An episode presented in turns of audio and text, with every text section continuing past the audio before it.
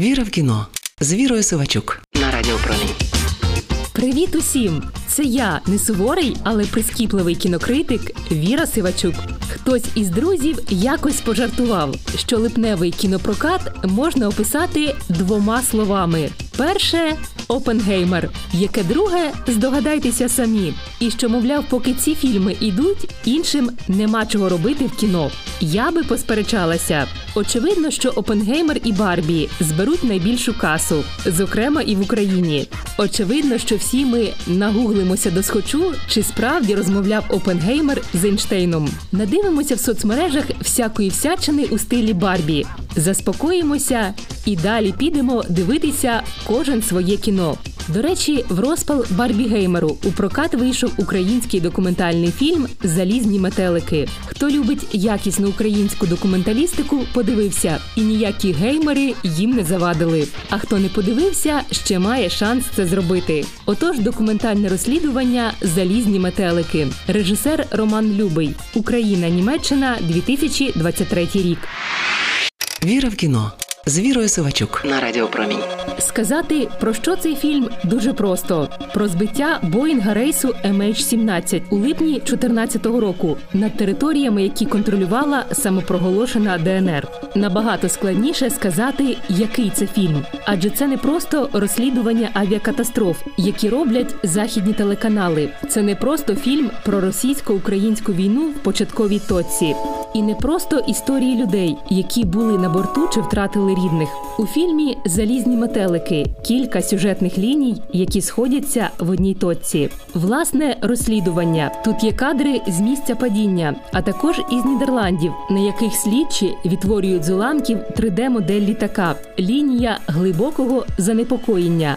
Тодішньої реакції світу на події в Україні, і третя лінія як працює російська пропаганда. Стрічка ловить на брехні російські медіа, які плутаються в показаннях. Залізні метелики це велика мозаїка, яка складається з різних відео, різних фактур і так різних емоцій. Знаю, що ви спитаєте, як це знято.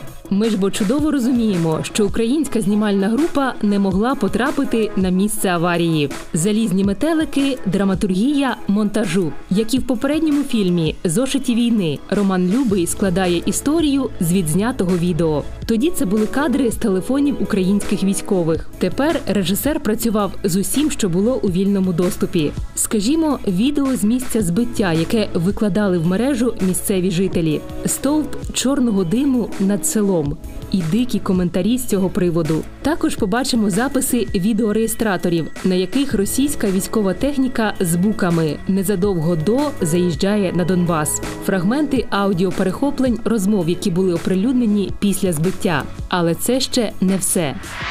Віра в кіно з Вірою Сивачук.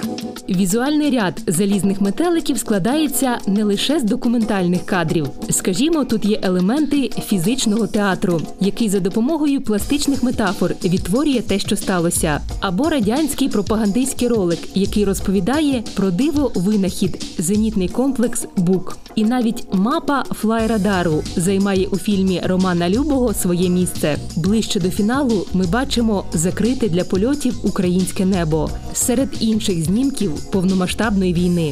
Може, я старомодна, але в документальному фільмі мені потрібен герой. І цей герой з'явився.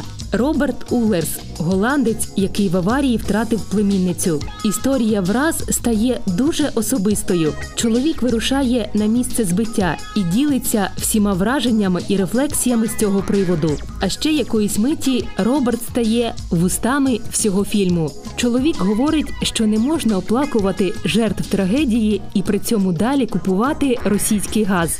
Бо безкарність породжує нове насильство. Власне, в цьому і полягає головний меседж залізних метеликів фільму, який мав стати застереженням.